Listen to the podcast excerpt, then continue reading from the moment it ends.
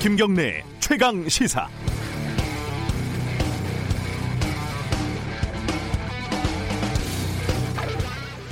코로나 사태 이후에요. 구 년 전에 개봉했던 컨테이전이라는 영화가 아이피티비 이런 데서 흥행 일 위를 다시 하고 있다고 합니다.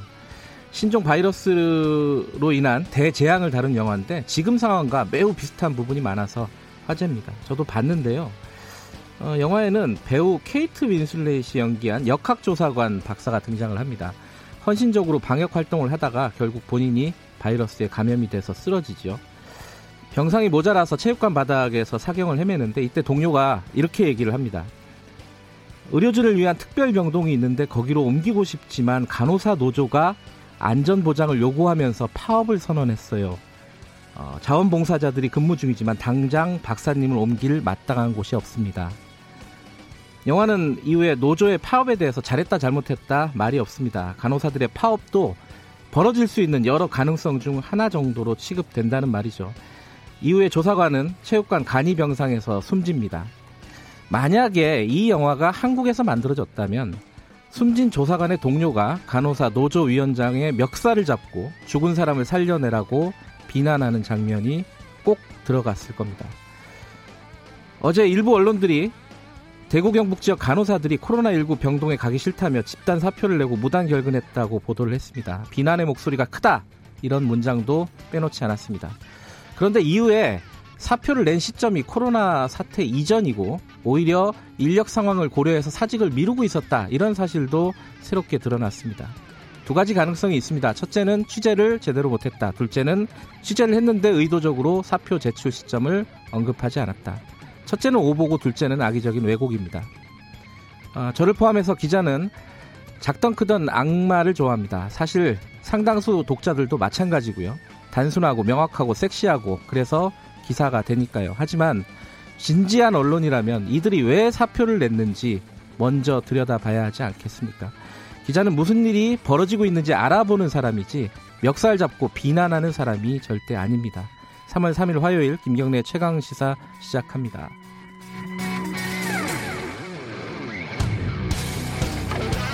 네, 김경래 최강시사는 유튜브 라이브로도 함께하고 계십니다. 샵 구칠삼공으로 문자 보내주시면 저희들이 공유하겠습니다. 짧은 문자는 오십 원, 긴 문자는 백 원이고요. 스마트폰 애플리케이션 콩 이용하시면 무료로 참여하실 수 있습니다. 자, 주요 뉴스 브리핑 시작하죠. 고발 뉴스 민동기 기자 오늘도 어김없이 나와 계십니다. 안녕하세요. 안녕하십니까. 코로나십구 상황부터 좀 정리를 해보죠.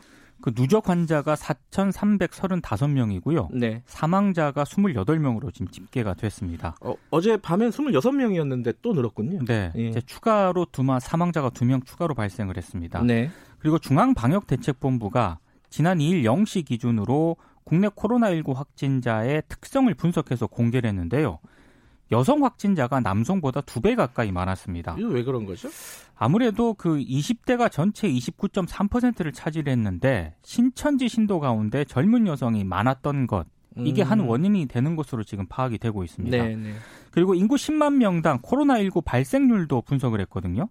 대구 지역이 인구 십만 명당 백이십육 점 오 명이 코로나십구에 확진이 됐고요. 네. 그리고 뭐 청도 대남병원처럼 집단 감염이 잇따르게 발생했던 경북 지역 발생률은 인구 십만 명당 이십삼 점 사 명으로 나타났습니다. 나머지 지역은 영 점 이 명에서 삼 점 칠 명 정도입니다.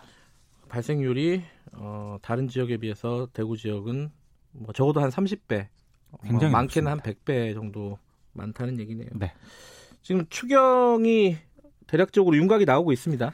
당정이 육조 원이 넘는 추가 경정 예산을 편성하기로 했는데요. 네. 이번 주 중에 이 추경안을 국회에 제출을 합니다. 그리고 오는 오일 국회 본회의 시정연설을 거쳐서 십칠일까지 이어지는 이월 임시국회 안에 처리한다는 그런 방침인데요. 네. 어, 확진자를 치료하기 위한 비용이 비중 있게 편성이 될 예정입니다. 그리고 이번 격리자 생활 지원비도 포함이 되고요.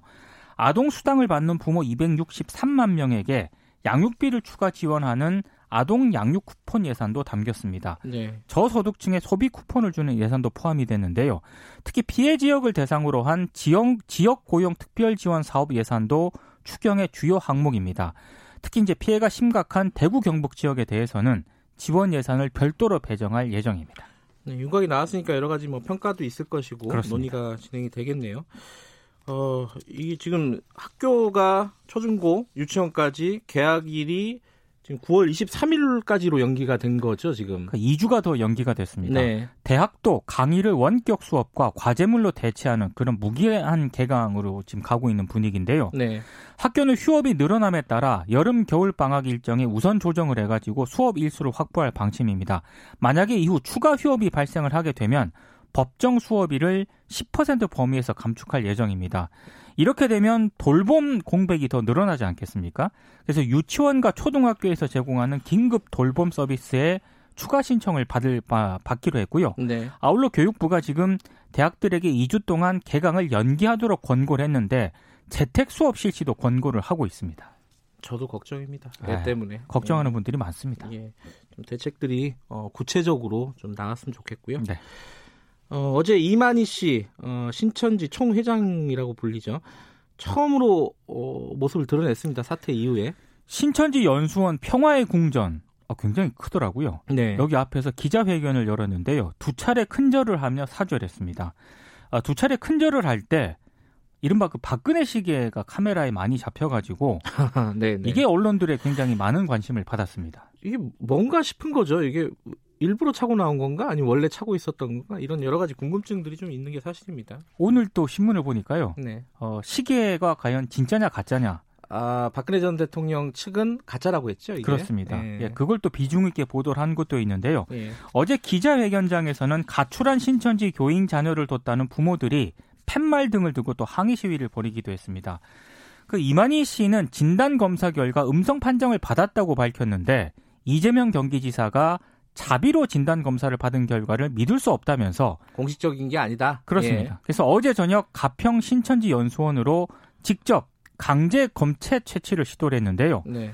어, 이미 그, 그때 이만희 씨는 연수원을 떠나가지고 밤 아홉시 십육분께 과천보건소를 찾아와서 검사를 받았다라고 음. 합니다. 이 사실을 확인한 다음에 이재명 지사가 또 현장에서 철수를 했는데요.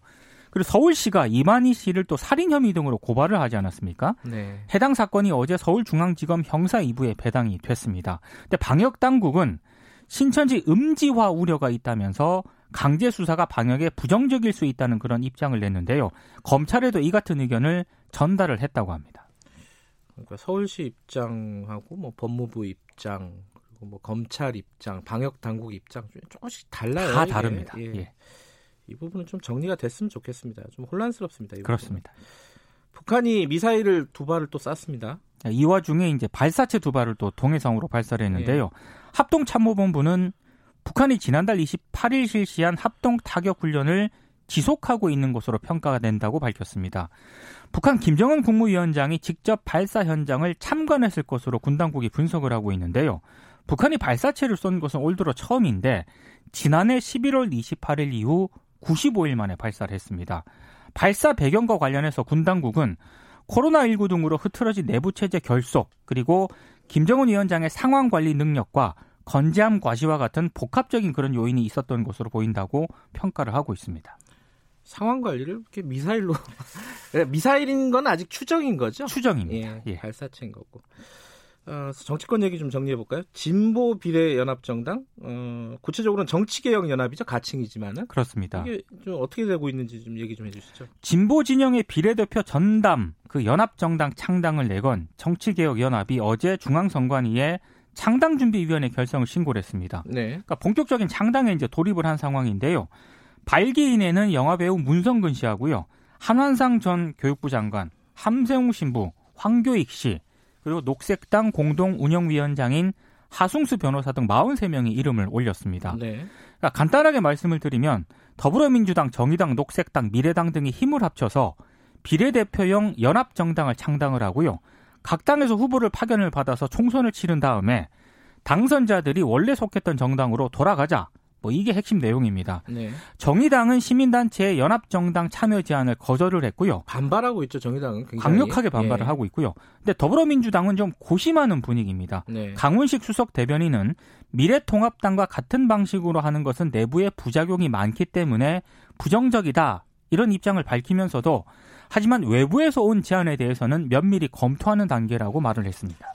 이게 이제 그 미래통합당에서 만든 어, 미래한국당 있죠? 미래한국당. 네. 예, 그 위성정당. 그거와 뭐가 다른 거냐 도대체. 뭐 네. 이런 말이 있는 반면에 다르다 이거는. 연합정당이고 선거 이후에 해체하고 각 당으로 돌아가는 거다. 논쟁이 굉장히 치열하더라고요. 예, 그래서 저희들이 어, 브리핑 끝나면 하승수 변호사 연결해가지고 직접 좀 물어보겠습니다. 네. 미래통합당 공천은 지금 어떻게 되고 있나요? 지금 내부 반발이 나오고 있습니다. 네. 김순례 최고위원이 공천관리위원회 컷오프 결정은 혁신을 빙자해서 희생수단을 삼은 것이라고 반발했고요. 본인이 지금 컷오프가 된 거죠? 그렇습니다. 예. 컷오프된 민경욱 의원도 어제 페이스북에 영어로 끝날 때까지 끝난 게 아니다 이런 글을 올리면서 네. 컷오프를 수용할 수 없다는 뜻을 밝혔습니다. 윤상현 의원도 컷오프가 되지 않았습니까? 이미 네. 무소속 출마를 선언한 그런 상황인데요. 특히 미래통합당이 홍준표 전 대표가 출마를 선언한 경남 양산 을에 추가로 지역구 후보자 추가 신청을 받았거든요. 네. 이것도 내관이 되고 있습니다. 홍 전 대표를 컷오프하려는 수순 아니냐 이런 해석이 나오고 있습니다. 네. 그리고 미래통합당 공천관리위원회가 어제 서울 영등포 갑에 문병호 전 의원, 송파을의 배현진 전 엠비씨 아나운서를 단수 추천을 했습니다.